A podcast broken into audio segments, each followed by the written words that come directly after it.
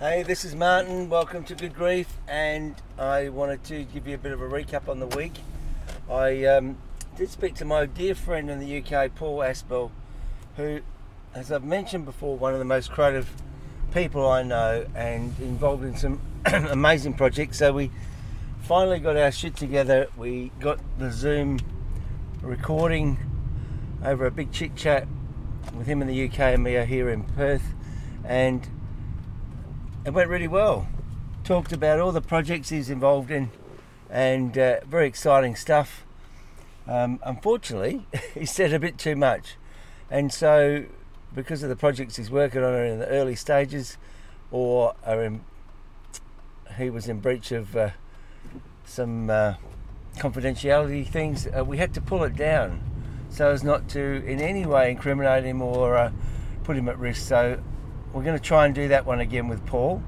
Um, probably touch on some of the earlier creative projects he's involved with, and uh, I'm really pleased to say that I'm actually involved in one with him, and uh, one which is um, progressing is a song called "Just Be a Good Friend," and it's going to be for a children's charity over in the UK, and I've just done the artwork for the CD cover, which has been really nice. Um, just winding the clock back after my son Buster passed away, I started to jot a few things down. There, there, was no plan to do any illustrations. It was really just a, a way of just expressing some thoughts. And I sent him a copy of that a few days after. pardon me. Um, and he gave that to uh, his friend John, John Summerby, and um, he wrote a song around the words. We've been back and forth a few times, and uh, then they took the illustrations that I'd been drawing over quite a few months, put them into a film clip, and it's all come together. So I'm really pleased. I, I am just so proud that uh, Buster's name and his inspiration. I got a bit of a frog in my throat. I've been committed to not wasting these podcasts by just rambling, but I'm really quite excited about what's occurred as a result of doing this 100 day creative challenge, which is to basically get up and do something every day.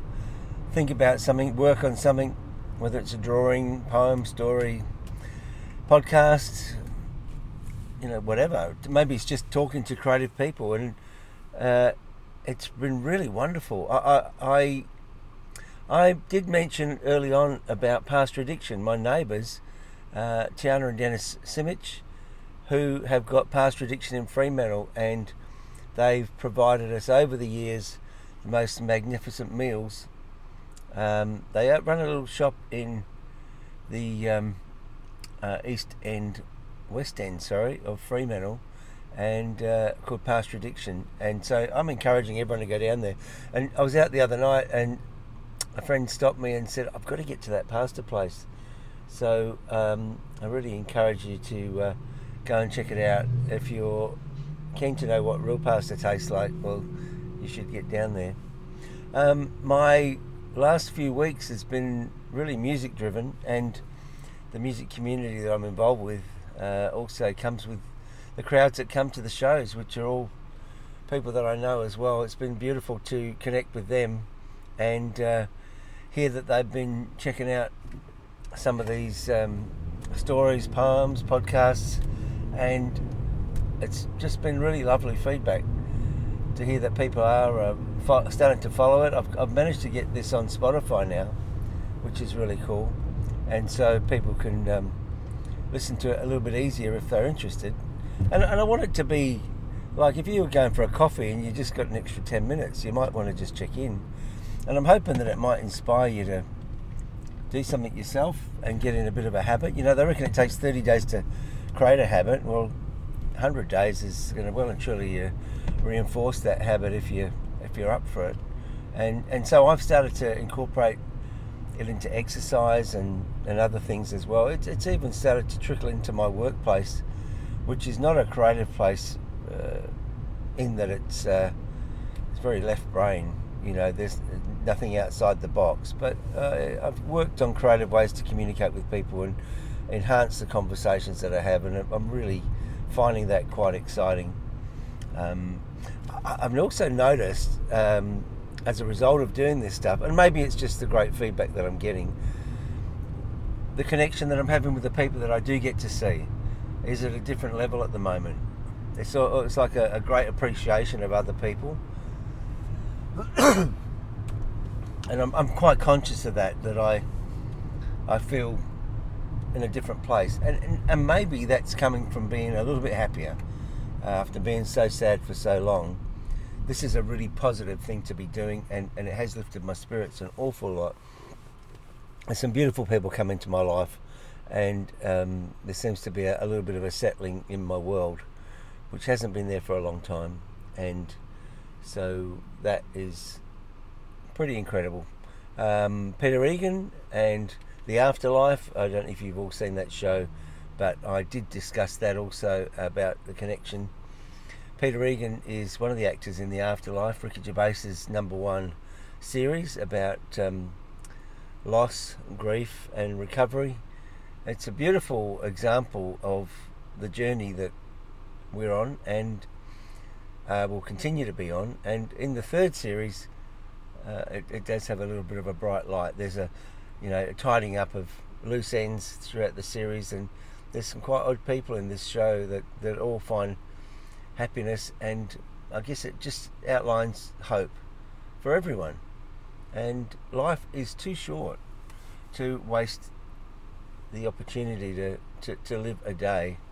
And so, you know, as we're all getting older, it's easy to think about aging and all that sort of stuff, but fuck, you know, you have today. Live the day, don't miss it. I saw a great little cartoon the other day about um, Snoopy and um, uh, Charlie Brown, and said, um, you know, you only live once, and Charlie Brown said, you only die once, you live every day, and and what a great thing to uh, apply to your life because it, it, it's a it's a real gift that we all have. So my musical connections have been incredible this week. I've been playing with a friend of mine, um, Gareth Hancock, who goes by the name of King Fez, uh, New York Slim, down at the Market Bar. I got a rave about this little venue. Now, if you ever went to Fremantle Markets years ago, there used to be a bar in there, and they had live music. Uh, usually acoustic guitarists playing in there, and people going for a drink and they decided that they would um, lease that space out for retail, and they, they got rid of the bar. So somebody's gone in there and cleared out all the uh, the fixtures and fittings from the bar, and they've opposite the Luna in Fremantle is the place called the Market Bar, and now it's housing a lot of really good quality open mic um, sessions, and um, I had the joy of playing there with. Uh, my friend Dillip from Dillip and the Dabs, and I got to play at his birthday the other night with a whole bunch of really exciting musicians. And I also played with Gareth um, a couple of weeks ago, and we played some jump jive blues in there for a Friday evening, which was sensational. And I'm sure there was going to be a lot more connecting down there because it was just full of artists and creative people and just people with great joy. Uh, maybe it's just me, just starting to see the bright lights a little bit, but uh, it was just beautiful to be around it, and and people just connecting and happy to be out. It's not a space that I'm familiar with uh, outside of this music scene because I don't see that connection with people unless you're walking along with your dog. Everyone wants to pat your dog but I go to the gym, everybody fucking looks the other way. You know, you go to the beach, no one wants to make contact with you, unless you have a dog, of course. so, um, experiencing these connections in this uh, lovely environment is, is really fantastic. I, have had a few festival events too with my band Little Pedro. We've been playing down at the uh, Port Beach Garden Bar, and I had a chat to Andrew Kemp, the owner, Andrew and Sonia run that place, and they have done an incredible job. I talked to Andrew about his journey over the years, refurbishing, fixing up, extending the um, Port Beach Garden Bar. Now, uh, for those of you that have been in Perth for a while, the Railway Hotel used to be known as a um, um, a Wharfies pub, um, and it's now a music venue, a destination for big events, small events. They've got an indoor uh, stage, which is really good. Uh, we've had shows in there with 350 uh, or more, and then outside, I think you can get 700 out there. Um, the stage is sensational. The uh, what do you call it? The timber decking that wraps around it is just fantastic. There's lots of trees out there. Uh, there's a raised section, and I understand they're going to expand on that again. So if you see an opportunity to get down there, please support this place because it's just fantastic. Um, we also were trying to do some things with the Rosemount just lately. Didn't go to plan, but we've had some great experiences with the Rosemount Hotel. And again, that's another fantastic venue. COVID restrictions are making it very tough for people in this industry. So I am not discouraging people from staying home because obviously you've got to be a little bit careful about your health. But as long as you um, consider social distancing, masks, and just be a little bit sensible um, you know, maybe it's not such a bad idea to go out. Just just keep your distance a little bit. The uh, Fringe Festival's been on as well. I did get to see a show down at the um, the old school, um, sort of East Perth way. That was pretty good. Um, again, low attendance because of COVID, but it was still nice to be out. And it's great to see people out there putting on these shows and, and, and just expressing themselves through their their art. And so, what's next? Well, more of the same. Uh, these stories and poems ending with fuck in the last line are definitely something that I just cannot stop doing. I seem to be grasping just trivial thoughts and just popping them down on paper now and um, writing a little three paragraph uh, story about whatever. And I'm loving it. It's just been magical. Uh, applying the illustrations to them, posting them out. Not all of them. Some of them a bit personal, and I might just send them to people that I care about. Uh, but I, I, really like it. It's um, it makes the drive to work worthwhile, other than just drifting off. It's nice when you capture something. So what I'll do, I'll drive along. If I think of something, I'll just put on the record on the phone. I'll, I'll just blah blah blah when I get to work or whenever I get home later, I'll just uh, listen to it, and then if it strikes a chord, well, I might, um, I might, uh, come on, buddy.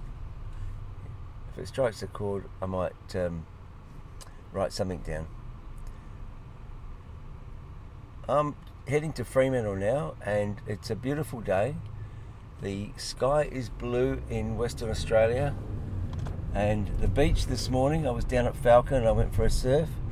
Connected with a little crew down there. Again, lovely.